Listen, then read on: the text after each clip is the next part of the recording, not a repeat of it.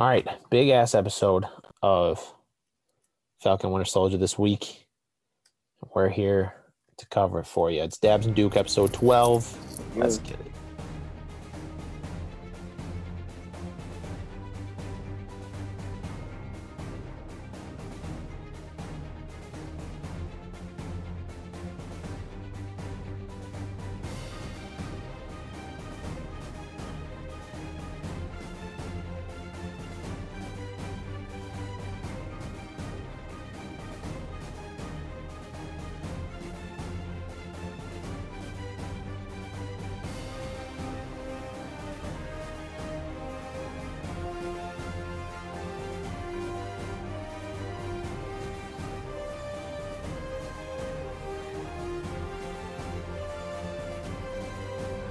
A small episode. Not at all, man. I, I have four pages of notes today. Oh God, I'm ready. I'm ready to hear those page turns. Yeah. um. So this one starts off more exciting than pretty much any of them. I mean, like WandaVision episode nine started off very strong. This one started off equally as strong, if not even better. Yeah, definitely. So, what were your thoughts? Uh, probably so far, I would say it is most action packed introduction to an episode so far. Yeah. For sure. And, and it was good to see, like, it's good to see John Walker finally unwind like we'd been expecting him to do. So it's interesting. You know what scene I absolutely hated? Great scene, but I hated it. The scene where he goes to apologize to Lamar's parents for two reasons. One, after the whole episode is just showing how much of a dick he is, it actually humanizes him a little bit. Like the part where, like, his, uh, Lamar's mom says, like, you, like, he was always so proud to be next to you, and then he just goes, "Yeah, I was proud to be next to him too." Like, I was just like, stop humanizing this guy so I can just hate him more. yeah. And the second reason I hated it, the second reason I hated it was because of a reason to make John Walker hateable. Like he lied straight to them. He was like, "Oh yeah, I killed the guy who did it," but like obviously he knows Carly's the one that did it. Exactly. Yeah. Oh man, that was that was a tough scene, man. Yeah, He acted. I gotta give it to uh, what's Wyatt Russell? Man, he he acted his ass off. he's been acting his ass off. I'm probably most impressed with his acting out of everybody. Yeah, I would say him and Bucky are like one A, one B for me. I do think Bucky's been doing. I think Sebastian Stan's been doing a great job. I just think because a Wyatt Russell hasn't played this character before, and b it's a antagonist character rather than a protagonist. Like it's just so much tougher to not tougher, but it's like because you're not only competing to be a great character, you're also competing to be a great you know villain character. Quote unquote. Okay, that's a very fair point. I still put um, I still put Bucky up there because this is the first time truly that I feel like we've seen him go through the redemption arc like it would have expected. Like we just so we've seen him as Winter Soldier, we've seen him as like more of a side character making remarks, but he's this is first time like in the limelight, fully going through his arc. And Absolutely. I think he completes it in this episode. So I bet, and I think both of them are phenomenal. That's what I think. I don't think either of them. I think the funny part is the show's called The Falcon and the Winter Soldier. By the end of it, neither of them are going to be called that. Like it's going to be Captain America and the White Wolf. Yeah, that's funny.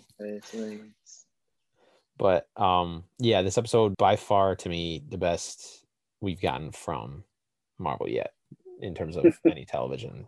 Besides, we should just start naming these episodes. But wait, this one's the best. but wait, this one's the best. I, I'm telling you, man, just every week just another hit like they're, they're gonna keep coming and then loki has the potential to be even better like that's what's crazy to me is like this week's episode was so phenomenal and that's what i say every single week and i know this next week has the possibility to top it and then loki has the possibility to top that which is just nuts to me like It's so crazy.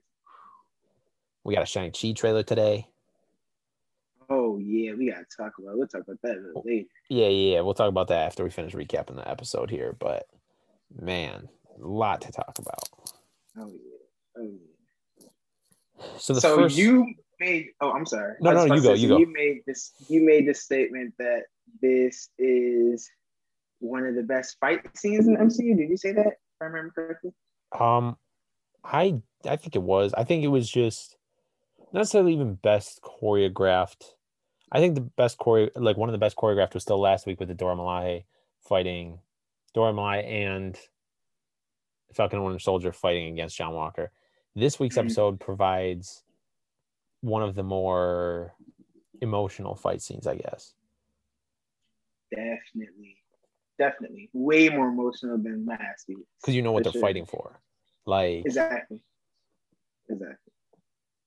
And they came in, and I feel like there were so many blows that came close to fucking both of them up that he wasn't quite able to get off. Like the whole shield smash, where Yeah. he fully got it off. Someone was always intervening. So it was was trying a, to kill man, him. was a- yeah, man, it was a seat gripper, man. Oh, yeah. crazy. I like how right away Falcon just tells him, "You've got to give me the shield." Like Falcon's not playing around anymore. I was assuming like Bucky was gonna be the one to just like take it, but then Falcon just Mhm. comes in. He's like, "You got to give me the shield, man." And I was, Yeah. I think that kind of is good for his arc because at first, like he obviously gave it away, didn't want it, and now he's like, "You got to give it to me." yeah, he stopped being so damn diplomatic this episode. Yep. hmm which I love. All it took was you know a guy getting murdered in the middle of the street. yeah, that's it. Something, something small. Something No big deal. Yeah. Um, and that's the other Walker's like, "You're making me do, or stop making me do this, or whatever." Like no one's making him do it. It's just he's being a dick. yeah, he is. He's trying to rationalize the decisions that he's making, and he's trying to say like, "Oh, we could have been a team," and you know, he's he's doing the whole guilt trip thing, which is interesting.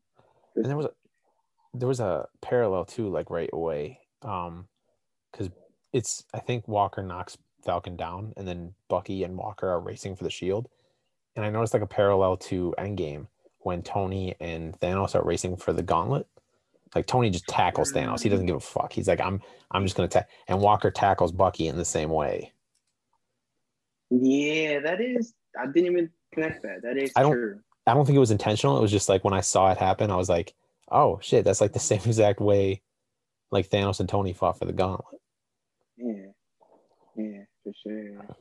I'm not gonna lie. Part of me didn't expect them to beat Walker this time around with them like taking the shield so early in the episode. I thought that it would happen later in the episode. Like i thought so again. too like i Yeah, I don't know though, because like at first, before the episode, but like once the episode started happening, I'm like, oh, this is happening. This is going down right away. I was like, I know we still have to get to the Falcon scene where he's working out with the shield. So like maybe they do take it here if Falcon's gonna be working out with it later. That was the Mm, See, only I thought that that would. I thought that that would be like in the beginning of the next Of the next episode. We That makes sense. Yeah. Yeah. The other thing I thought was possible was I thought, oh, maybe that's a flashback to before like Bucky and Sam met up and they were working out with the shield, and then Sam still decided I'm gonna give it up. But I'm glad it wasn't Mm. because for two reasons. One, now he's got the shield, and two, you know how much I hate flashbacks. They suck for the most part. Exactly. For the most part. Not always. Not always. And small use of flashback works. Same thing with slow mo. And we'll get to that later because there's an issue I had with Shang-Chi, and I told you about that. Um I think slow mo works if you do it a little bit, but too much, it's just it's it's not a great cinematography technique in my opinion. But that's just my opinion. Yeah. Could you talk about how Walker broke his, his arm though? That was scary, honestly. Like when when it happened, I was like, oh shit, they really just broke that man's arm. Like I get the point of that was like to show how resilient he is, how he's like his arms were covered by the mm. not like emotionally resilient, but like just physically because of the serum. Like I get that that's what the point of that was, but like when it happened, it just, I was just like, oh shit, like Yeah, I didn't expect that at all. I was like, damn. yeah, like made me cringe a little bit. Made me cringe more than when they chopped Thanos' head off, and that's way more violent. Yeah, for sure. For sure. I think- I think it's something because- about breaks I that really get me. For for me, as far as like chopping and breaking, like I don't know what it is. Like with breaks, is just like I just like imagine the pain behind that. With getting your head chopped off, it's just kind of like it's a clean slice. Like it's very. It I was just thinking that it's so much cleaner. It's so much cleaner. A break is just like, ah, oof, yeah, yeah. for sure. What else I got here? He rips the wings off Oh yeah. and he, and he yells, "I'm Captain America!" Like he's letting it go to his head. And honestly, I think it's like a good parallel to just everyday society with people put in power, like they get this mindset that oh, I'm I'm in this position of power. I'm I have this authority. I can exploit it because someone trusts me with this authority. And I thought it was a man. beautiful parallel. It was so good. That whole courtroom speech or courtroom back and forth that he was going through during his deposition was excellent because he had so many quotables. Like he said, Yes. "You built me," and, and I was like, you know what? As much as I dislike John Walker, he's right. They but- did build him, and it was poignant because if the world wasn't so eager to crown another Captain America, he would just be another douchebag. He wouldn't. He possibly wouldn't even have taken the serum. Exactly, wouldn't be put in that exactly. Right, because Yeah. he's letting it all go to his head. And Yeah. I thought that, like you said about that, you built me. I think that was poignant because you can see the senator is trying to push himself as far away from this situation as possible. He's like, This isn't- Mhm. but really, he's the one that did it. He's the one that set this shit all up, and he's not taking any responsibility. He's like, oh nope, he's the one that did this. Like I, my hands are clean. Like, but no, you you did build him. Like that's a that's another moment where you can just be like, oh John, I get where you're coming from, John Walker. Like I know you're crazy, but like I get you. Yeah, man, they took everything from me. They said you are being anything other than honorably charged, and we're taking your benefits. Yes, they took everything from him. Like, damn. Fuck, Yeah. man. But yeah, at the end of the fight, oh, you go. I don't know. I was about to say we're gonna we're gonna get into it from there. Get into the big reveal Well, I was even thinking before right that. the courtroom. last thing about the fight Okay, scene, Torres, like after the fight scene, Falcon takes the wings to Torres and he's like, "What do you want the wings back?" And he's like, "Nah, keep them." And like, because that's just setting up Torres to become the next Falcon, Mhm. which I think it'll be sweet Yeah, because. Falcon, Sam's version of Captain America will have the wings, and Torres' version of Falcon will also have the wings. So they have two airbound dudes now. Yeah. That's the one thing I, I like. I, I always talk to my dad about the shows after like each week, and he's always been frustrated at the lack of like air power Wakanda has, because he's like they have all the technology in the world, and like in these movies, like nobody ever writes for them to have some kind of like massive air force, and he's like, I Yeah. wonder if they're gonna. He's like, I wonder if they're gonna build some kind of winged thing for Like the door. like the Doras, yeah, Hmm. which I thought was interesting because like they're you think, weird because like they're super technologically advanced, but like they're also like very simple. Like the Dora Very Milaje simple. just use spears. They use spears I with like little guns in them, like little laser blasters at the tip. But like that's it. That's all they. And they don't even use the laser blaster half the time. Only when they're fighting aliens. Yeah. Like That's it. it's so simple. Like like they're Yeah. they focus more on the training than the actual weaponry. They could have the most. They, I mean, they do have the most powerful military, but like technology wise, they could far surpass any other military. But they choose not to. Definitely. Yeah, definitely. But I think that's sick because like then you get them beating John Walker's ass without any serum. Yeah, and him just being demoralized by crush. Um, but yeah, we can get into the big reveal now. All right, man. What did you what did you think? I thought, ah, man, it was. I was just so excited when it like showed her face, right? Like when it was Julia Louis Dreyfus. Like I was just like, okay, sick. Like let's just hope they give her a good character. And then they, you know, they gave her Val, and I was like, we're getting somewhere here. Like we're Uh, the problem. The only problem I have is if she's Mhm. recruiting John Walker, I don't know if she can be Thunderbolts. Because I thought originally she's going to be Thunderbolts. Like she, yeah, she's Madam Hydra, but like I was thinking, oh, she's like the Thunderbolts. She's going to be part of Thunderbolts. But also like Zemo, which we'll get to Zemo later. Zemo is part of Thunderbolts. So I was like, I don't foresee Zemo working with Walker. mm. You know, I looked into that because I was wondering the same thing. And actually, the funny part about that arm breaking earlier in the episode is that in the comics, he broke his left arm and he actually got it replaced by like a hook and he was taken off of active duty and he became the warden of the raft, which is where Zemo. So Interesting. in the See, I- comics, they actually connected in a cool way, and I'm hoping that they connected there. See, because that's my thing with Thunderbolts is like we saw in Civil War that like Mhm. Thunderbolt Ross is running the raft. Right. So I was thinking, oh, like there's your connection because so there's in the trailers for the move or for the show, there's that scene where Daniel Bruhl has the beard and he puts on the Zemo mask over top of his face. We haven't seen that yet. And I'm anticipating that is the post credit scene for episode six. Most likely. That's what I'm betting. So Yeah. I'm guessing Thunderbolt Ross starts setting up the Thunderbolts. And like there's so many characters they can pull Exactly. from here. Like Yeah. it's it's Marvel's Yeah, I think Squad. that uh yeah, I was just about to say that man. I, I feel like it could still be a Thunderbolt situation because um Contessa could just be a cog for General Ross. Like Right. they could just be in cahoots. And what makes this also interesting is that I don't know if you know, but Contessa was supposedly in some cuts of Black Widow. Yes, I heard that as well. Yeah. Yeah. I'm very intrigued to see that. And the thing is, Black Widow was supposed to come out way before this. So I think, Yep. honestly, I, I'm so happy that this came out first because. I think this reveal was way cooler than it would have been. I mean, I, I can't say that for certain, but just the drama of her heels like clicking and then it pans up and it's her. Like, I think if you just revealed her in Black Widow first, you can't say, oh, we have a cameo in this episode, right? It's just like, yeah, we have a cameo, but it's somebody you already met. Now it's, oh, we have a cameo in the TV show and it's someone you haven't met yet. And I think She's that's gonna be around for a while. I think that Uh-huh. I honestly think that um in Black Widow they were gonna make her one of the big bads and like kind of just be like, all right, you had your time, whatever. But I think with putting her in the show, it lets you know that okay, she's gonna have like a huge role in Phase Four, so she's gonna be like more of a mainstay. what if she's the one behind Taskmaster in Black Widow? Could be, could be. um um now because like that's the thing now revealing her in this gets me excited for black widow even more like knowing she's going to be in that. I think it worked out well for them honestly. And that's probably that's probably why they pushed their day back on black widow.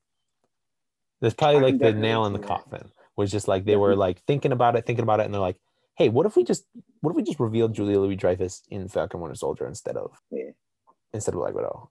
And i think it works.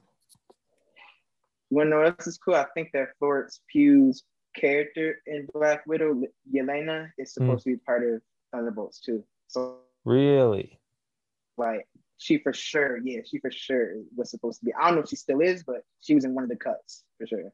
I was see because like that was uh, what I was thinking was she would be more like take on the Avengers role, like because I, my thought was now that Black Widow's dead, they're you know making Kate Bishop Hawkeye.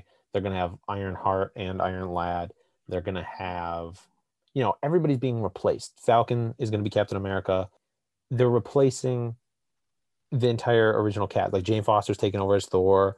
Hulk is gonna be replaced by She Hulk my anticipation was Yelena was going to take over as the new Black Widow. Yeah, I could definitely see that. And going back to your replacement thing, like I feel like her presence in this episode was so interesting because like as I researched more, it's like, oh shit. Like I don't know if you read, but like she created the Femme Force. Did No, I didn't hear that. No, the only thing I really read about her was that she was Madam Hydra for a while. Okay, yeah, like she created this. Basically, she's the Nick Fury of like the big bads. So she Yeah, dated that's- Nick Fury. Actually, that's another thing. Did she? That's fucking Yeah, sick. she did. I hope they bring that She up did. at some point. I hope like they confront each other. I really, really want a confrontation between Nick Fury and and Val. Like That'd be so cool. I also love just thinking about Nick Fury right now. I, I love how he stuck around for so long. How Sam Jackson has just been like, yeah, fuck it, I'll cameo every once in a while. And like, if you need to be in like a full movie, I'll be in a full movie every couple years. Yeah. Like, it's awesome. Because he plays the role so well, and because he can be funny with it, but also like he's got that commanding force, you know. And it's mm-hmm. just to me perfectly cast. Which Oh, we'll get to perfect castings again later because I know we talked about that. Considering other news we've learned this week regarding you know, Spider-Man and such, but yeah, just You know I that mean- Sharon Carter was actually the first leader of Femme Force? they could could bring happen. her in. They could bring her into it. Yeah. It, she'd probably power broker. Yeah. That's my guess. Like the the way they combined Bucky and White Wolf into one character, I think they're going to combine Sharon Carter and Power Broker into one character. Mm, Is my bet. might be honest. And I'm still confused as to why people were fighting her if she was the power broker. I don't know. I, I can't answer that. I have no idea. I we'll find out, and maybe she's not even the power broker. But like, all signs point to it. We don't know anybody else that lives in Madripoor right now, and power broker lives in Madripoor. Like, Nobody. Nobody. unless they drop something random, like, I'd still like to see some random cameo be the power broker. I think that would be hilarious. But I really do think it's Emily Van Camp, like, as both Sharon and Yeah, power she's, she's way too sus for sure. Wanna know what's funny about? Didn't you mention that? Um, you mentioned that she was Madam Hydra, right? Uh, Contessa, yeah, Yeah. Yeah. I think, and I read this somewhere. I don't know if this, but I guess Viper was also known as Madam Hydra. You know that she was in Yeah. Agents season four. Yep. Mm-hmm. Yeah. Yeah. And did, did you know that she was in the Wolverine too? You haven't watched that She was. I haven't She's watched it, but I know she's in that as Viper. Yeah. Yeah. And that's yeah, that's so interesting to me. I think it would be sweet. Like because she was in season four, but like she was only existed within the framework, which if you're not familiar with agents, which I feel like most people aren't, she was only Madam Hydra in the framework, and in real life, she was an AI, like an android. So pretty much she gets killed off, but but she's Madam Hydra in the framework, and like you said, Viper in the Wolverine. I haven't watched the Wolverine yet. I'm watching it tonight. I think I think some kind of multiverse thing with that could happen. There's rumors that Chris Evans will be returning as the Human Torch in the multiverse movie, which I think would be Oh hilarious. God. Like just as a quick little joke of a cameo. Like speaking of jokes Yeah. of cameos, I, I messaged you this earlier this week, but I I think it would be a hilarious meta joke if they brought Ed Norton and uh, Terrence Howard to play Hulk and War Machine for like two seconds in the multiverse. It's just just as a meta joke. yeah. You just hear in the distant background, what's good, man? Like, Terrence, His you be like, His Terrence face just flashes across the screen. Yo, Tony, you got that suit, man? um but yeah th- th- there was just a bunch of rumors that dropped this week about um people that may be appearing multiverse wise. Um jennifer lawrence was Mhm. one as mystique hugh jackman but he's been for a while. Chris evans i'm trying to think of the other ones i read about. I did not read ed norton or terrence howard but i'm i'm hoping. I think that would be a funny ass joke. Like marvel poking You fun need to post that on some bulletin boards. I do start getting on reddit just Yeah, sending it to every Marvel every Marvel subreddit I can find. Terrence Howard through the multiverse. um, yeah, I think it'll be funny though. But th- there was like a bunch of stuff, but and they did confirm the two kids from WandaVision were seen on set. But that's all we know. That's literally all we know. And we think Benedict Cumberbatch has a shaved face at some point in the movie. That's it. That's all Mhm. we found out because they've kept this goddamn movie so tight under wraps from everyone. Love it. Thor, Spider Man, they're just like, hey, these two movies we got coming out, here's everything. They're just telling us everything about both of those movies. Like, not everything about Spider Man, but you know, like the Alfred Molina interview this week. They're just like, oh yeah, confirm the multiverse, like confirm the Spider Verse. yeah. um, Yeah. but Doctor Strange, they are not telling us anything. Oh, man, we have we barely have we seen any set? No, they've kept them right? all under wraps. Everything for that is under wraps. Benedict Cumberbatch did a Zoom interview with his phone. Yeah, I think it was actually probably FaceTime with his phone pointing at the ceiling because he didn't want to show off what he was wearing because he was in costume. So, all right, back to Falcon and Winter Soldier. Oh, there was that one line that says that uh, Contessa says to Walker that the shield doesn't belong to the government and it's a gray area because it belongs to I don't even know who technically belongs to Tony or Cap or one of them, but they're both dead now. So who knows? Yeah. Probably Falcon because Cap gave it to Falcon. Yeah, I I thought that was really interesting too. I was wondering like who has like legal bearings over it. I didn't know that had legal bearings. To be honest, I thought that it was just like it's yours now. You know? There's a couple of things I think with it. So Tony gave it back to Cap. So then it was Caps, and then Cap gave it to Falcon. So then it was Falcon. So maybe it's Falcons. Maybe it's technically property of Wakanda because it's vibranium. Um, I feel like that line was put in there intentionally. Like I said, like Marvel doesn't do things on accident, and that was just like a real specific line to put in the episode. You know, Mm.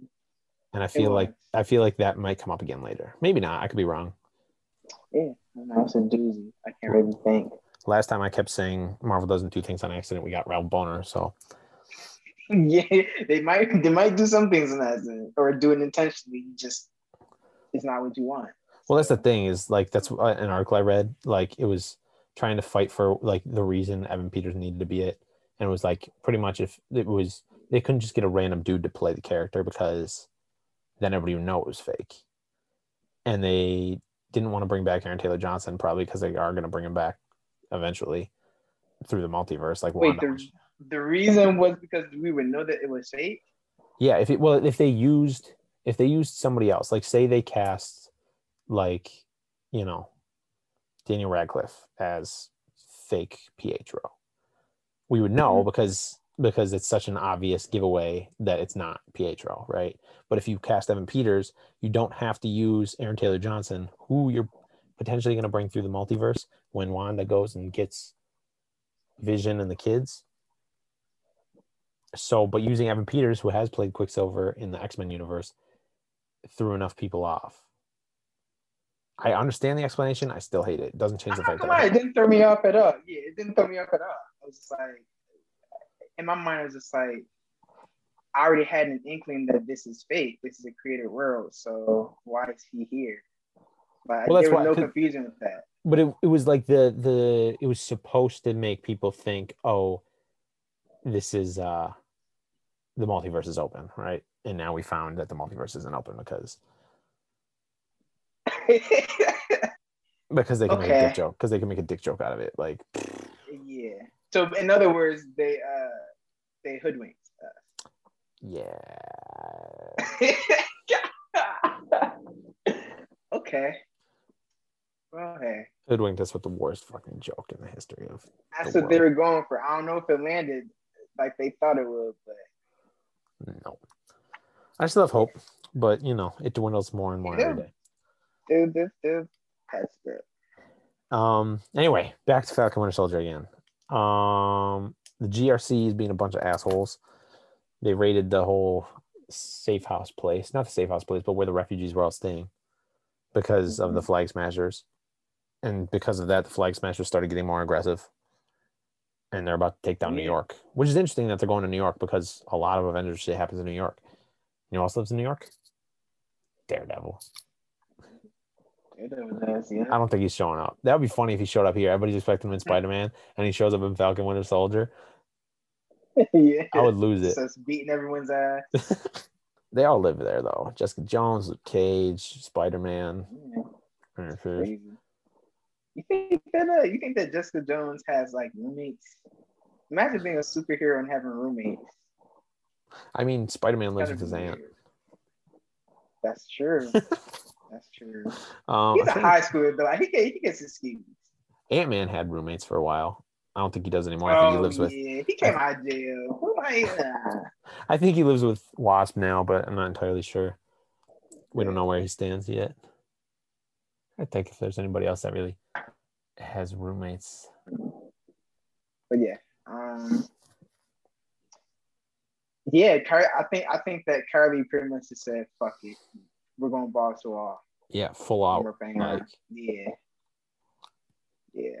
Like Which- you killed, you killed one too many people. We're done. Yep. There no more no more messing around here. And they're going right to the top. They're going right to those senators that are making those rules. Going right to the GRC. They throw like smoke bombs in there next week. Cause like in the trailer this past week that they dropped to, like you see like there's there's like red smoke everywhere and people are panicking. And it's the day of reckoning. We also get to see Bucky drop kick the dude off the motorcycle. Oh, I can't wait for that drop kick. It's gonna be of epic proportions. Oh yeah, top top two drop kicks in Marvel history. Can't even name It's, the other one. him and Rob Van Dam. Him and, him and Rob Van Dam two best drop kicks ever. Let's see what else I got here. Oh, Zemo. Uh, scene where Bucky and Zemo come face to face for the last time at the Sokovia Memorial. Mhm. Um, I like how he crossed off his own name from Bucky's book. He said, like, I have no grudge against you. And just like said, I crossed my own name. off. I thought that was, I really do think Zemo's a good guy at heart. He's just, once his family got killed, he no, no holds barred, just went after it. But I think, yeah, I, yeah, yeah. I definitely think that he's a, a man of uh, a man of code. For I was gonna say coat. I was just thinking that scene from The Wire, like a man's got to have a coat. Yeah, exactly. I was thinking that too. It's funny. yeah, I think he is. Um, I do. I think so, and I think honestly, it looked like to me like when he was looking in Bucky's eyes when Bucky had the gun pointed at him. I couldn't tell if he was like sad or understanding, or if he thought I'm gonna see my family now. Like he was thinking I'm about to die and be with my family, Yeah. and then Bucky just drops the He shell. felt like he understood. Yeah, I Yeah. really felt like he understood. I think so. Like he's like, oh, this kind of needs to happen, and then Bucky's like, nah, just kidding. Here's the bullets, and then he gets Mm, arrested. I thought that that was big. I feel like that was the moment that really tied up his arc and led to the talk that him and Sam had towards the end of the Buggy, episode. yeah, Yeah, like he could have he, he could have killed him and like that would have been same old Winter Soldier flashbacks that he's been having every night. But for him not to do it, that was huge for his character arc. and that's why I think he's got one more big step in his character arc, and that's he's got to go talk to Yori. Yeah, it's tough. I can't believe that was like episode one, that he was like hanging out with Yori, and then we haven't seen Yori in four episodes, and now he's coming back to him, episode six. Oh. Damn, he messed up a date and everything. and didn't even do anything with it. Didn't even do anything with it. Yeah. it. He just walked out. Yeah. Just like, hey, I'll be right back. Nah, psych. Like, not coming back. Yeah. But yeah, I thought that was a, a like you said earlier. Like, I think everything in this episode has been very poignant. Like, just making sure you hit the right notes to kind of make each arc more round. Mm-hmm. Sure. But then, yeah, he goes to the raft, which I was surprised because I thought the Dora Milaje would have taken him to a Wakandan prison. But they just took him to the raft instead, which, you know, obviously because he's got to be part of the Thunderbolts or whatever, he's got to escape. Yeah, that's where all the, the worst of the worst go. Right. But the thing is, like, the other thing, like, if he goes to a Wakandan prison, he's not getting out. Wakanda's too tough. Wakanda's got super high tech prisons. You send him to the raft, everybody breaks out of the raft. Yeah, that's where you put all your worst guys. But you know what? In every Marvel storyline ever made, everybody breaks out of the raft. I don't care if it's a video game or a movie or a comic book or what it is. Everybody breaks out of the most high tech facility we have, one way or the other. Yeah. Yeah. Yeah. It's like Gotham City prison. It's supposed is. to be highly advanced, but people be breaking out, man. It's shit. It's shit. But then Bucky asks him one last favor. He's like, hey, I got one more favor, which obviously we find out he wants the suit for Sam. And that leads Mhm. to him going to visit Sam and Sarah, which I thought that was, it showed how just human he was again. Like it was just like, it showed he wasn't like, yeah, he's done with the Winter Soldier, but like also now he's gonna go do some do some charity work for his friend, like help fix up that boat, Mm. and also flirt with his Yeah. sister. Oh yeah, and then also yeah, yeah, he uh that that guy is he was he was edging on uh dangerously horny that was an episode for sure. I I thought I thought even better than like so the two best things about that were Bucky's smile every time he would do it. Like Sebastian Stan's smile. He, every time there would be any kind of like flirtatious moment between between Bucky and Sarah, he would just have like the biggest fucking smile on his face. Yeah. hilarious. And it then was like faithful. And then, yes, exactly. Because because he knew he was both like flirting with Sarah and also kind of getting under Sam's skin a little bit. Yeah. And and Sam's reaction always hilarious. Don't flirt with my sister. Like you, do you see the snap that I posted of him just like breathing hard? Like, Yes, he's really yeah. trying to smack my sister. what was the yeah, there was a couple there was a couple you had on Insta too that I was just dying at. So funny. Yo, man, he he's a monster, man. He he is the Winter Soldier of cheeks too, not just the. Speaking of which, He just Speaking of which, um, that's that's now how all the Marvel stars are promoting their non-Marvel movies. They're just posting an ass pic. oh, speaking of cheeks, nice segue. But no, an- another, but there was a second one. Zoe Saldana did it this week. Wait, who? Zoe Saldana, Gamora. Really? Oh, I gotta look at that one. Pause the show. we stop this show. She's in that movie too.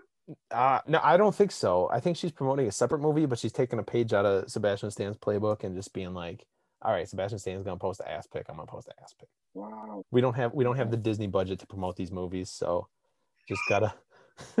We gotta take matters into our own hands. Um, but speaking of Bucky and Sarah, someone drew a parallel between Bucky when he was sleeping in Wakanda and all the little kids waking him up, and then Bucky when he's sleeping on the couch at Sam's and his nephews wake him up when they're playing with the shield. and speaking of the shield, like he takes it, Sam takes it to Isaiah in that scene.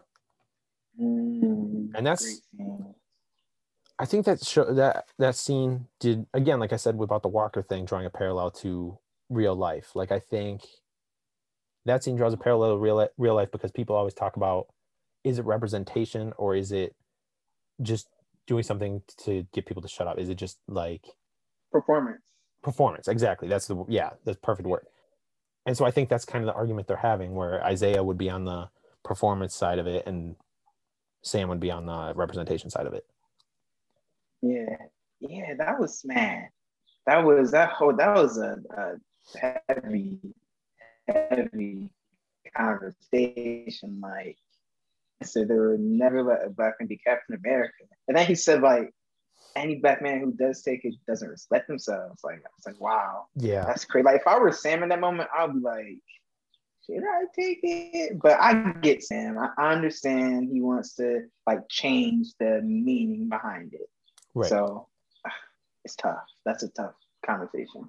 Uh, I mean, I mean, I got where they both came from. Like Isaiah is from an era where their change wasn't possible, and they were like n- now Sam's kind of looking, oh, I can be the change. That's what his thought. Like, I just that scene again about hitting all the right notes. Like, I think if you're gonna have the talk about like what this means for like in society, that's exactly it. And like, I think I think the nephews playing with the shield shows that Sam's got to be the kind of inspiration for the next generation.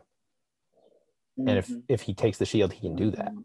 Yeah, definitely. I agree. I I also thought it was really crazy that he said Sam was pulling the whole like, oh, I know people, like I can help you. And he was like, You Don't. feel like if you helped me, I wouldn't be dead within a day. Like they Right. tried to erase me. Right. Like it's crazy, man. Erasure. It's nuts.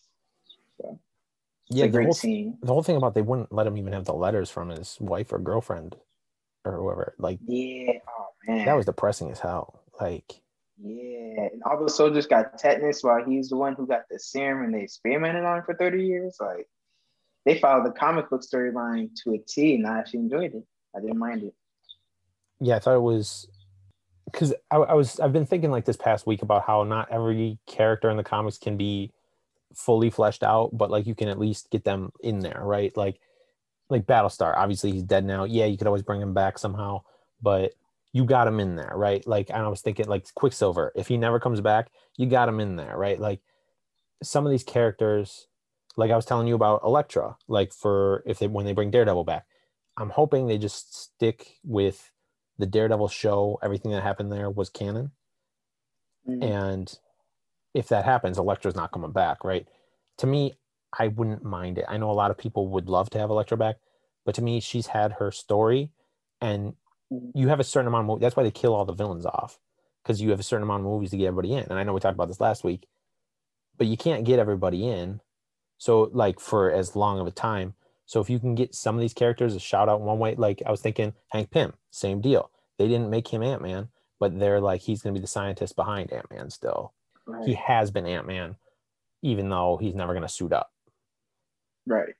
Exactly.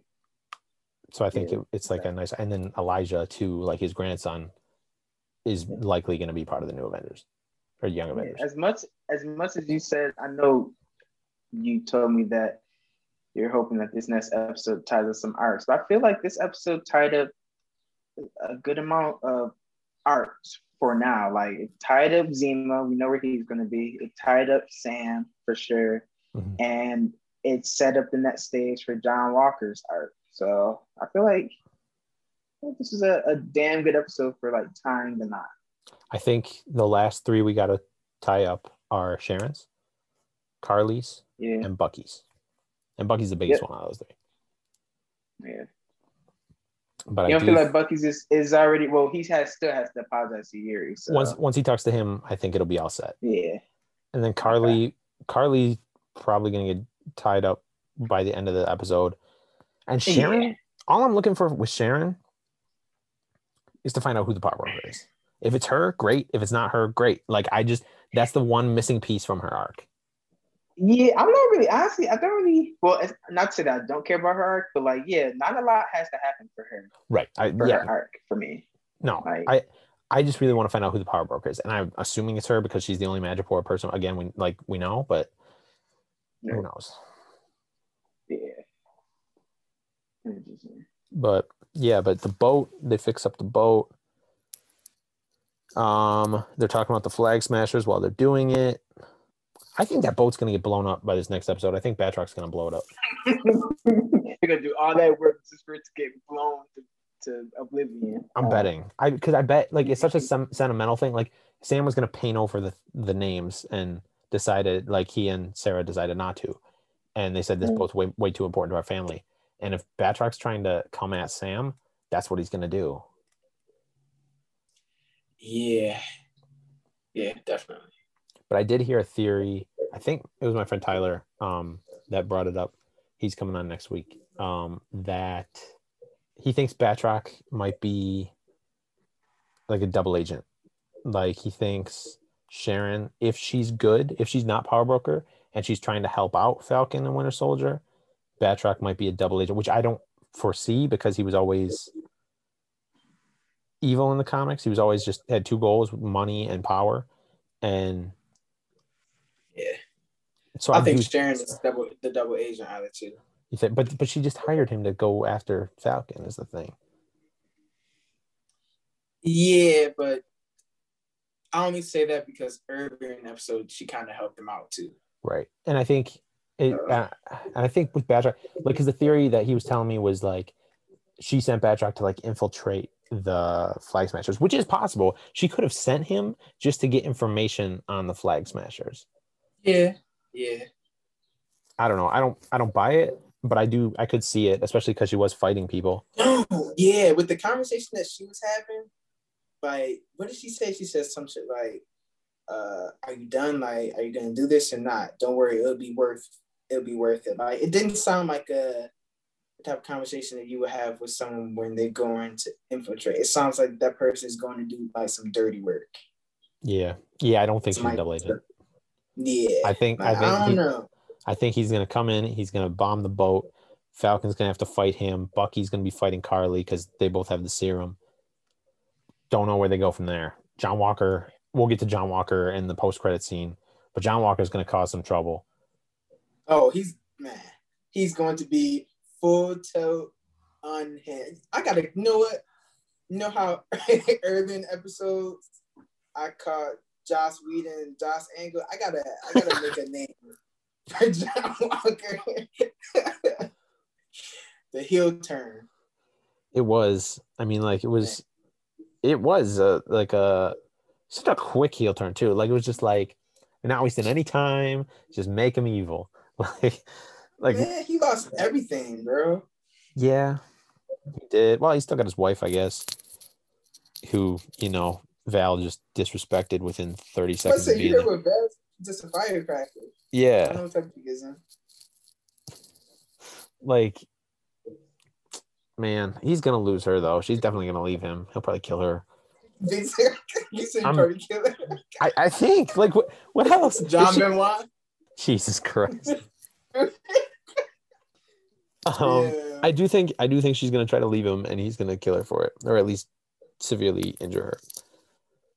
Damn. Um I hope not. I hope not You're as well. I just don't see a purpose for her leaving him unless she gets killed over it. Or like I, she's gonna die one way or the other. Like either somebody's gonna kill her and he's gonna get mad about it, or he's gonna kill her. Like it might be like a Daredevil situation, you know, how like Kingpin kills that girl that Bullseye was stalking, so that Bullseye will become his like servant. I think that's what's gonna happen. Man, Either he- that or Walker doesn't. How much more mental anguish can he go through in this series? Like, if his girl dies, man, But they are drawing a parallel between him, not to use the word parallel a million times in this episode, but they're drawing a parallel between him and Steve. Like they lose the best friend at the beginning. Like he's got the serum now. He's hated by the government for a different reason, obviously. Like like Steve's reason was because he wouldn't listen to the government, and John's reason is that he murdered a foreign diplomat in the streets. Um, yeah, He's like, I'm gonna take him to the center of it. I'm not even gonna do it in a building. I'm gonna take him to the center of a Right. square where there's hundreds of people watching with their phones out and just beat the shit out of him with the shield and kill him in the street. Like, and then pose. and then pose. Yeah. Like I get that this serum is like making him mentally ill because it's just it's making his he's getting far too not even cocky, but just narcissistic. Mm, It more honestly, it's a step above narcissistic, even. Like, Man, the crazy part is that he's worse. He's worse in the comments. He's Yeah. yeah, but but, but I would argue in the comics, as bad as he is, he at least kind of has like a turnaround. What you talking about? U.S. agent? Yeah. Like he, he kind of has a little bit of a like still nefarious, but but he's like at least tries to make himself respectable again, right? He's not going nuts. Man, the he was terrible. I was reading little articles like he he almost killed Hawkeye because like he was mourning Songbird dying. Did you read about that at all? no.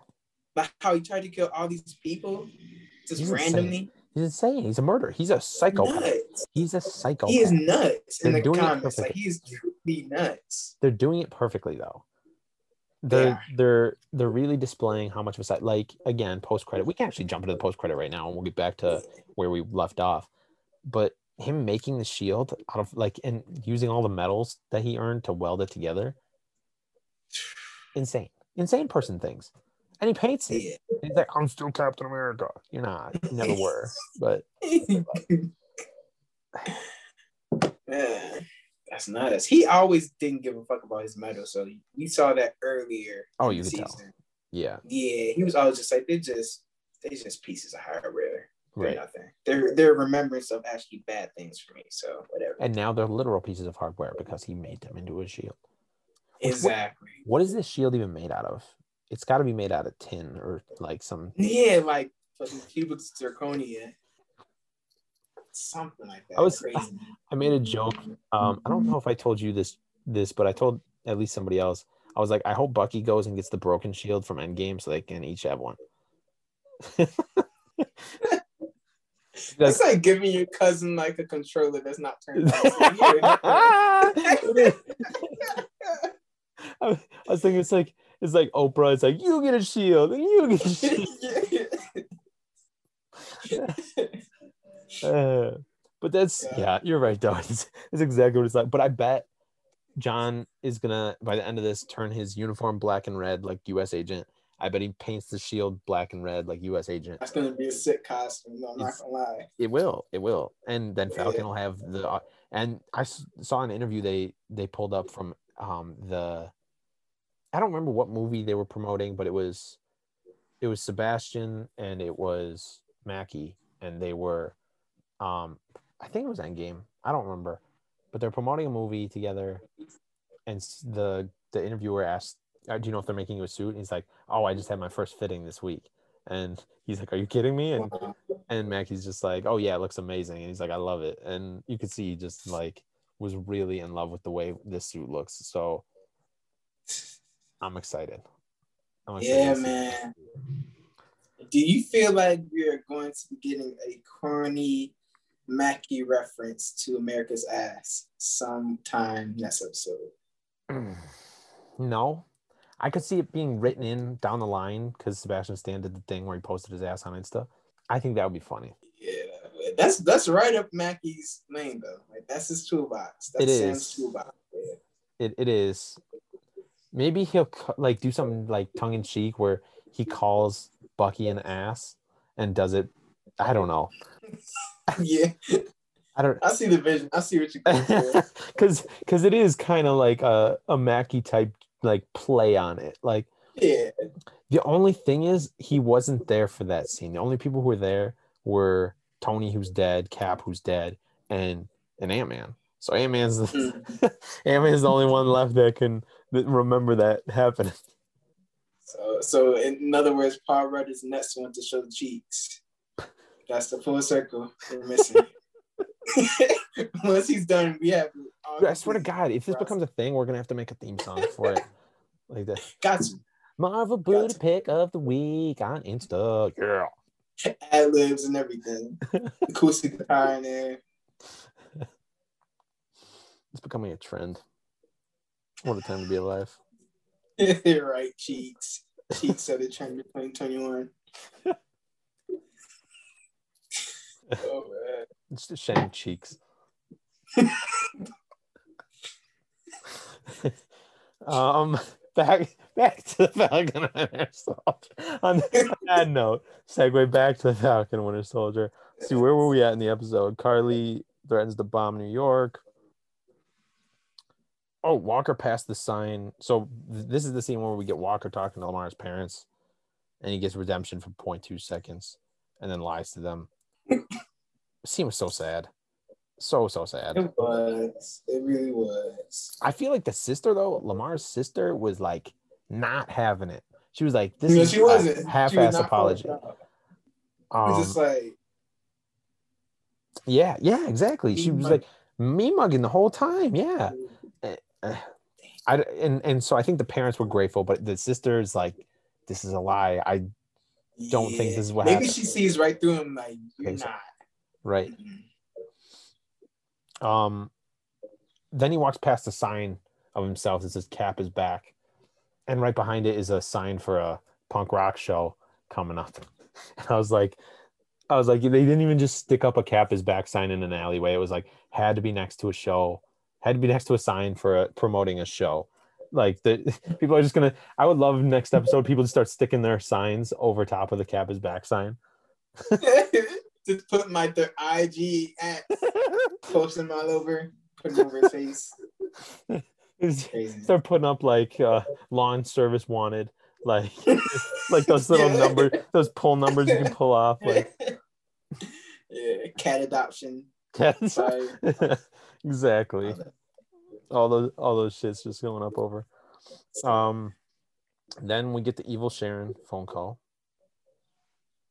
Bucky bucky and sam fixing the boat again and sarah comes over and bucky's just like hi sarah.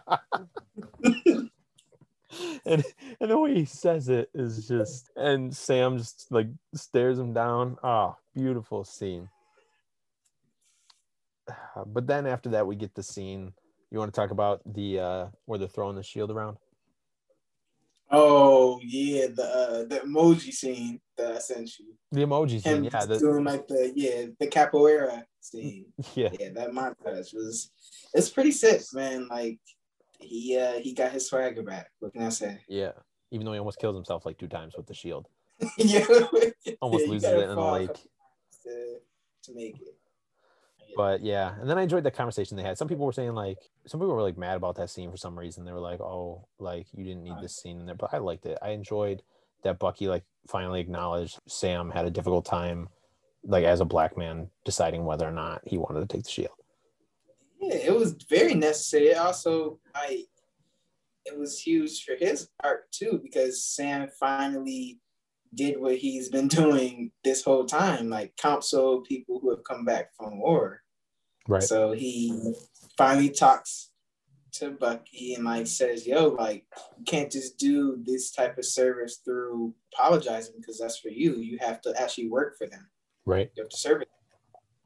Yeah, that's why they're perfect balance because like Sam has the experience in counseling these people. Like even going back to Winter Soldier, like that's what he was doing. He was just going to the VA to talk to people, Yeah.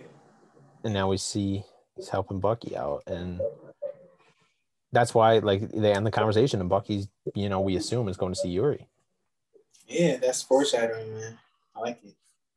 Also, the depressing ass line of Bucky saying the shield is the closest thing I have left to a family. Oh yeah, that was that was rough. Feel bad for my boy. Yeah, my friend Tyler said he wants Yori to adopt Bucky so that way he has a family and Yori has a son again. That would be that would be nice. I was like, there's no reason. I, I don't know if he would do that. You would definitely not do that, and I don't see a I don't see a story reason for him to do that either. Um, how would they even write that in? You'd be like, you know what? Although you killed my son brutally, I'm gonna bring you into the fold. right, exactly. I'm. I think it's gonna be tough. It's gonna be a tough scene again next week. They're gonna. It's gonna be really emotional again. Like they're just gonna keep the hits coming. But I think if Bucky does find a semblance of a family, a, a legitimate family, like obviously he's gonna have Sam going here on out. But I think if he actually gets like a legit family, I bet they do set him up with Sarah. Yeah, I can I can see that. Sam is not gonna like that at all. No, I don't think they will. I think he's gonna end up probably moving back to Wakanda and being the White Wolf again. But I could I could also see I think the Sarah thing is just like a funny little joke they got going between Bucky and Sam. But I think I I think it's obvious like it's possible. I think it's definitely a way they could go with it if they chose to. Yeah, definitely. That'd be funny. That'd be really funny. Bucky says he wants his or he's got his back. He's got Sam's back, which is like, you know, in the couple, first couple episodes they were like not getting along. Mhm. and now they're finally they said they're not partners but they're like still deciding what their relationship is i think that's a funny little bit too that they keep It is. going um it is. They have good chemistry. Really good chemistry. that's the other big line we got from that scene we got quote steve is gone which is Huge. Like gone again doesn't necessarily mean dead but it very Oh, much come on, man. it very much sounds like he's dead and i think he's dead i thought he was dead since the jump I did too. I just assumed the, the fact that they haven't said dead, like it's what's pissing me off because it's like now you're always leaving that little inkling that he could come back. I wish they would You just say dead because like the gone leaves just still a little bit of gray area to bring him back. He could be on the moon for all I know. And by the moon I mean the the sword base in space with Nick Fury. Just chilling there watching Wheel of Fortune. Price is right. Price is right. uh, yeah. Oh, but uh, Sam says doesn't matter what Steve thought, and stop looking to other people to help yourself. To Bucky, like they really do counsel each other about everything in that scene. They just put like it is such a necessary scene because Bucky and like talks to Sam about what Sam needs to hear, and Sam does the exact same for Bucky, and that's what completes Sam's arc, pretty much becoming Captain America, and it's what is about to complete Bucky's arc, Yeah. wrapping up the Winter Soldier. Like, not necessarily Bucky and Sam's arc, but they're the Falcon and Winter Soldier arcs are closing because now Yeah, it's going to be yeah. Cap and White Wolf. You know, I, I've been thinking about this show and it falls in the in a category for me that like I kinda am still trying to wrap my mind around. Like it's this show is predictable but good. You know what I'm saying? Like usually when people say predictable, it's like, oh that's bad, but it's predictably good. Like I we know how we probably knew how Sam's arc was going to be wrapped up, Right. and we probably knew how Bucky's arc was going to be wrapped up, and Right. Zemo we were a little bit unsure, but you know for the most part it's been predictable, but it's still been it's still been hidden. So Yeah. Like it's the opposite of WandaVision. yeah, the exact opposite. man. Like it's very opposite. it's very predictable, but it's still getting where it needs to go and it's still right. surprising you enough along the way. Whereas Right. WandaVision was not predictable at all. The main plot point was predictable that she created this universe. And it was Oh yeah, predictable, yeah, that was and it was predicted certain things were predictable, like Vision wasn't gonna be able to last and the kids weren't gonna be able to last. But we knew that. Yeah.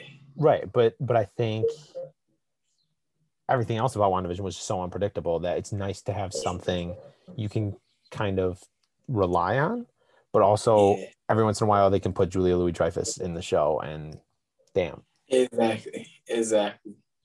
So I, I usually hate to do this because they're two completely different shows, but before you see the final episode, gun to your head, which do you enjoy more, this or WandaVision? That's tough. Like, I think this is definitely better. I think in terms of enjoyment, though, like I got a ton of enjoyment out of WandaVision just because of the way they made that, like the way that it was like a an homage to television. Mm, I would definitely. So I, I I've already placed Falcon Winter Soldier in my rankings amongst everything else. Um, mm. I have Falcon Winter Soldier takes the sixth spot that WandaVision formerly held. And WandaVision fell a little bit. Okay. WandaVision fell to eleven behind Avengers. Wow. I wanna know what's funny? I feel the exact opposite for what you just said. I feel like I feel like WandaVision is better, but I enjoy Falcon and Winter Soldier more. Okay, I, I I get that. I think creatively, WandaVision is, Yeah, that's that's what most got the points for me. Right. and I get, and I and I yeah. But to me, it's just like Falcon Winter Soldier reminds me so much of the two Captain America movies, the second one and the third one, Civil War and Winter Soldier, and those just were phenomenal. Um, I do think creatively, WandaVision probably is the quote unquote better show, but I think in terms of my personal opinion, Falcon and Winter Soldier just like I said, every week it gets better, whereas WandaVision was fluctuating. It all depends, That's true. That's a good. which is which is why I, definitely- that's definitely- Those are my problems with WandaVision for sure. Yeah. which when you average everything out, like yeah, I'll have to wait till next week to find out. Because if you average everything out, you take like the fifth episode of Falcon Winter Soldier and pair it like pit it against the first, like maybe the first episode kind of evens out the fifth. Whereas you look at like the sixth Yeah, this is like a very this is like a very like eight, 8.4, 8.5 series, like consistently. yeah, like across the board. said. Whereas WandaVision was like it was like at points it would dip has, to like a nine, it has five, nines, yeah. but it's definitely got some not like like the Halloween yeah, episode to me. and. Yeah. and the final episode and like like the first couple episodes were just you didn't know what was going on but you knew something was about to and. I thought it was just phenomenal. I can't even read this shit. Try to look up more notes too. bucky uh doesn't have a nightmare when he's at the wilson residence so that's cool because he's been having nightmares a long time. Mm, sam gives the line we can't win every fight but we can we can't lose this one about the boat yeah, I'm happy that he's really being a ride or die on that whole boat operation. which is why i think it's gotta tell- get Yeah, you're right. You're right. It just it fits. it's It too important to happen. Yeah, it is. It is. I bet the community end up coming back to save Sam by the end of this because I bet he saves New York, and they're like, "All right, we got to get this give this guy a break." Yeah, for sure. yeah, he's done enough. He's done way too much. We gotta. I know. I just asked him like take a picture for my nephews on IG, but whatever. I'll throw him a bone here. Let's see what else. There was a Sam training montage by himself, which was sweet. That's where he almost decapitates himself twice. That's when Karli. Okay, then Karli meets with Batroc. Oh yeah. Didn't he say a line like, "I'm not here to work with your cronies on or on your operation"? Yeah, He's basically he- there to Falcon. Right. That's it. That's it. Well, it's funny because next episode there's not going to be a Falcon because he's Captain America now. he's gonna swoop in, hit him in the face with the shield. Game over. Just He's probably gonna say something corny like, "What Falcon? What Falcon. I'm gonna Torres. Torres comes sweeping in with the other the other wings. He's like, this Falcon kicked him in the head. I'm gonna turn my TV off so fast. But you know what? Let me get these couple of days.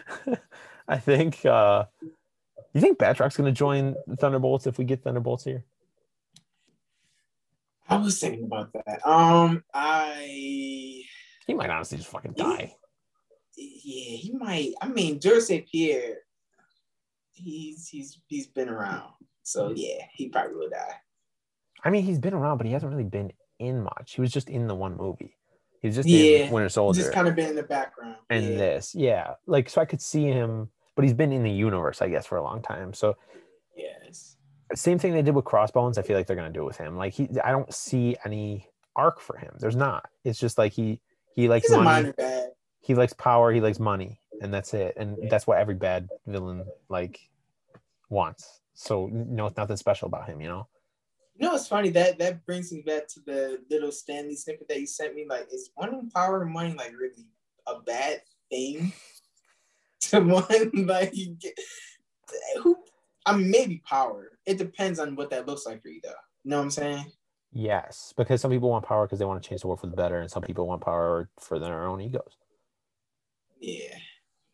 I don't know. Um, that was a really good snippet you sent me, though. That really, Yeah. like, that adds a different perspective to to things, to villains. so for the listeners um, who don't know about this snippet, Stan Lee a couple years ago did an interview with Larry King, and Larry King asked him who the most like underappreciated Marvel character was, and he said Doctor Doom, and Larry King asked why, and he said Doctor Doom was king of his own nation, and all he wanted was to rule the world. And he's like, that's not an illegal thing to do.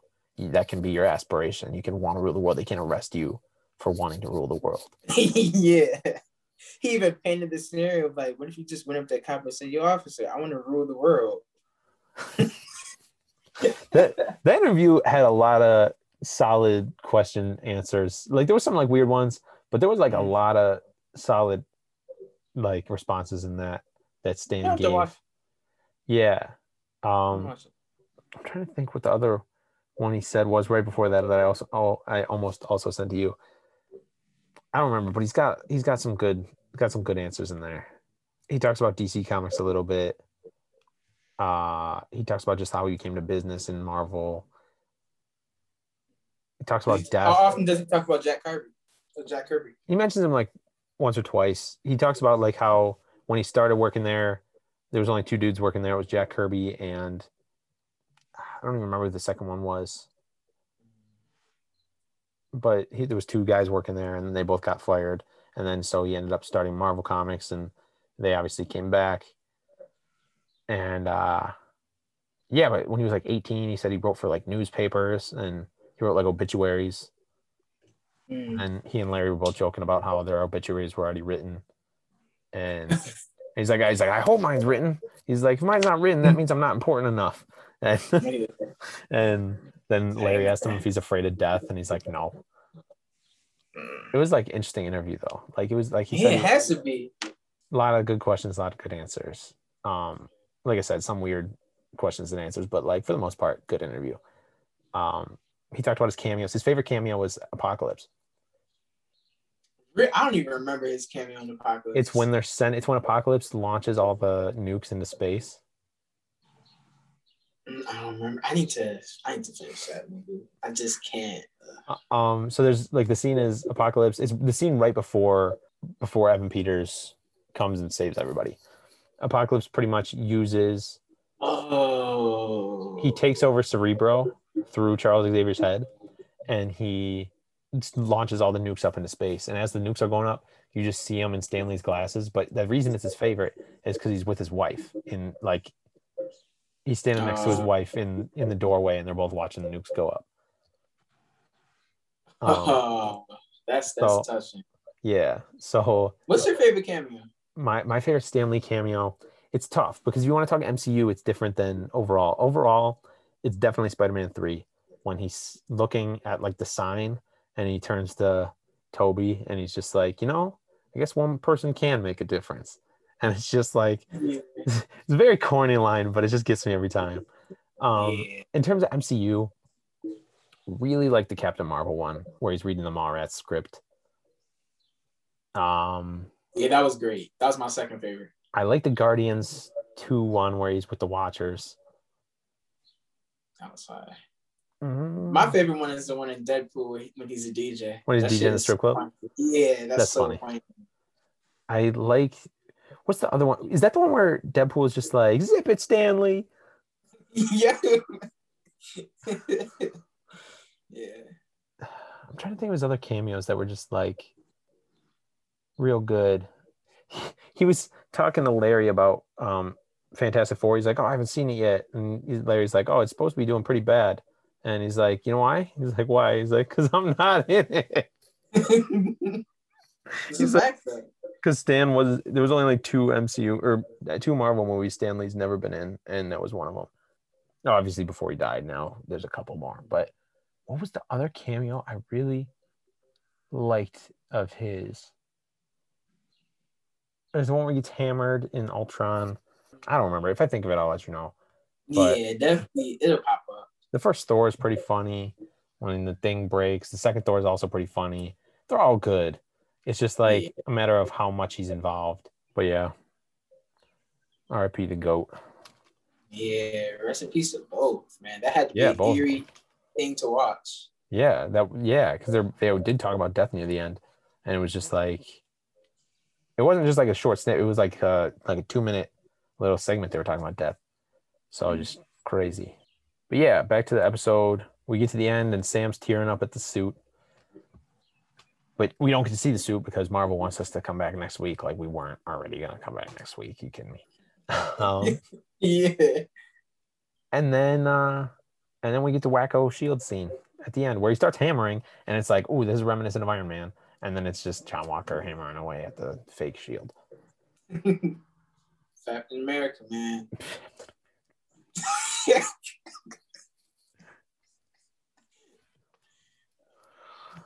Yeah so the couple questions i had do you think sharon's power broker I don't think she's power broker. She's definitely nefarious. So I'll just leave it I- at that. i'm still not sure i mean she could very well be power broker but honest i don't even want to make a guess there Who power broker is? why do you think she sent Batroc? I don't know. That's the thing. That's what makes it so nefarious because I I don't know what her what she's going for here. I don't know what she's trying to do here. right I have no idea. what do you expect from the new york fight do you expect Karli to start just marking people Uh, yeah, she's she's gonna snap because like her back is up against the wall. She pretty much is in a position where she has to. So she's gonna go crazy. I feel like, uh, of course, Sam is gonna hit a Bucky. Bucky's gonna pull through, drop kick some motherfuckers, and uh, I I feel like they won't. Karli's not gonna die, but I think I'm starting to agree with that. I think that eventually she's gonna come around to the idea of like laying off of her ideals. She's gonna be talked down. So yeah. I don't. Yeah, I don't foresee her dying. I, um, I could foresee most of, if not all of Karli's team dying. I think the one dude that might survive is uh, who's the guy? I can't remember the character's name or the actor's name. He's got like the long hair, and he's got like the mustache. Oh, I know who you're He's talking like- about. I don't know the actor's name. I know who you're talking about. Yeah. I think he, he might be the only other one to live other than her. But I would assume they all die besides her. That was the other bit I liked about Zemo. Zemo said he wasn't going to kill Bucky. Like obviously he wasn't looking like he was going to, but I think that is like a callback to when Falcon asked him, "What about Bucky?" Like he's like, "If you hate super soldiers so much, what about Bucky?" Mm. Oh yeah. I think, I think Zemo saying, "I'm not going to kill you. Like you've been through so much. Like, I like they literally programmed you to be a killer, and I." And then he like forgives them, and I Yeah. thought that was huge. And again, that's why I don't think Zemo is a quote unquote villain. And I haven't read that whole book yet, but I did read the Batman chapter, and I really i'm i, I want to stop calling people heroes and villains because of it. Like it's just to me they're protagonists and antagonists. Like i think everyone tries to be the hero of their own story and yes there are horrible people. But it's it's tough to just call someone a villain because once you call someone a villain you're kind of stating i my moral code is the right moral code. Exactly. That's hundred percent sure. which like there are people you know are villain like right? Like like A are people, Joker is a Joker has no reason to be a psychopath. He's a villain. right but like like any, anybody who's looking for the worst in the world, right? Like anybody who's looking to destroy things, anybody who's looking to harm any people, like any, any groups, any anyone, any murderers or anything like that, easy to label them as a villain because they're, you know, a villain. Like I'm thinking like Hitler, like easy villain, right? Yeah, Like yeah, yeah, yeah. I feel like that's even murky though, because like even with killing certain groups of people, like the that group that the person is taking down are like bad people. It's like okay, in one person's eyes, that may be a villain, but to other people, it'd be like okay, you took out a group of people who are harming my people. right, You know, so that's like a gray area too. right. Yeah, but then I like you think like, oh, like I'm just thinking back during Vietnam when when they set up the camps for Asian people in the United States, like, oh, the United States are always the quote unquote heroes, but like obviously that's not a good thing to do. Like that's that's a horrible, horrible thing to do. But the and same thing, like it's just tough to label who's a hero and villain in real life or any kind of story. Yeah, it's a perspective. It is a perspective thing. And that's why Karli's such a fascinating and same thing with Thanos, such a fascinating character. Yeah. That was such a good chapter. I the thing about that book is that it's so dense, like I forgot most of what was said in that little chapter. I yeah, I haven't started it yet. Like I just like that night you sent me the screenshot of it. I just like looked it up and found like a PDF of it online of that chapter online. But now I'm once I wrap up this last book I have here, I'm gonna go back and because I, I I read I try to read one a month. Last year was two, and then the pandemic hit, and I stopped reading. And this year it's been one, and so I'm wrapping up my March book now, and then that one's gonna be my April book. Um, so I'm excited to start it just because I think it's phenomenal. Um, what the fuck's it even called? I'm just trying to think, so the listeners. Uh, Secret Joys of Bureaucracy by David Graeber. Yes, it's interesting just from what I've read so far and what Jeremy's told me about it. It is it is heavy, but it's it's an interesting read, and I've enjoyed what I've read so far. Just makes me think Oh, about stuff. man. Yeah, man. I read a couple things in it where I'm like, holy shit, I went through the same thing. And I was wondering, I was trying to find the words to describe what was happening to me, but I just didn't, I couldn't form them Mhm. until I read this book. So Yeah. yeah, it's very I can't even read this last thing. Does Zemo have uh and it's just scribbles. I can't read the rest of my note here. Damn, like when do you write your notes? Like, are you just like up in the Well, middle of the night writing? Or? Nah, I I because I watch like what I try to do when I do take notes. Some of them like the like the past two episodes of Dabs and Duke we've done, I didn't even take notes really. I just kind of came up with notes after the episode was over. This time, like the, what I usually do for our episodes is I watch it when I watch it the second time and I just scribble it down and I'm watching the episode still while I'm writing it. So I'm not even looking at what I like my handwriting. I'm just kind of scribbling shit. And then I come up to something and it's just like, does Zemo have a Kruger? It's just it looks like it starts with C and it ends with Y and it looks like there's a G in the middle somewhere.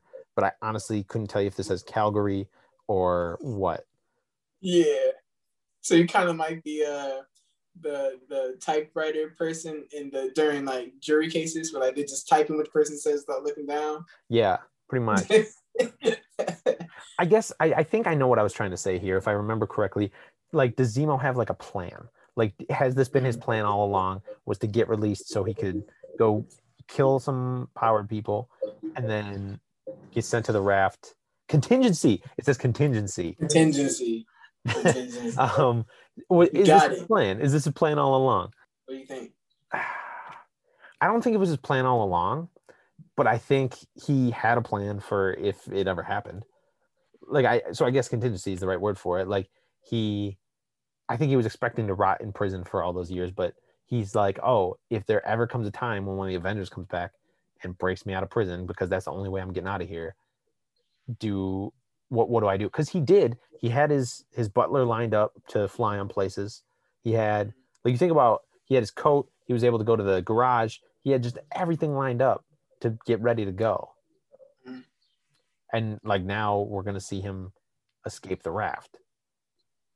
Yeah. Oh yeah, he's gonna escape. Yeah. he's a smart man. Like he's one of the smarter villains we've seen, smarter antagonists we've seen. I don't even think he's a villain, honestly, aside from killing T'Chaka. Like really, pretty much. That's a huge aside.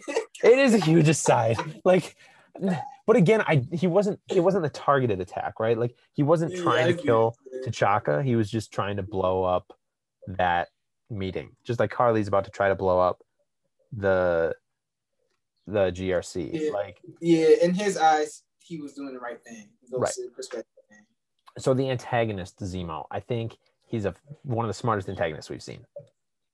I don't know if he's smart or he's just like shit being minded from is just him being rich. I can't tell, but you might be right. But like this is the thing. I think I think because there's a difference between like Tony Smart, Star, Tony Stark smart versus Thanos smart versus Zemo smart. Like I think Zemo's like a clever smart, and Thanos is like a wise smart, and Tony and Shuri and Banner like theirs is like an intellectual smart.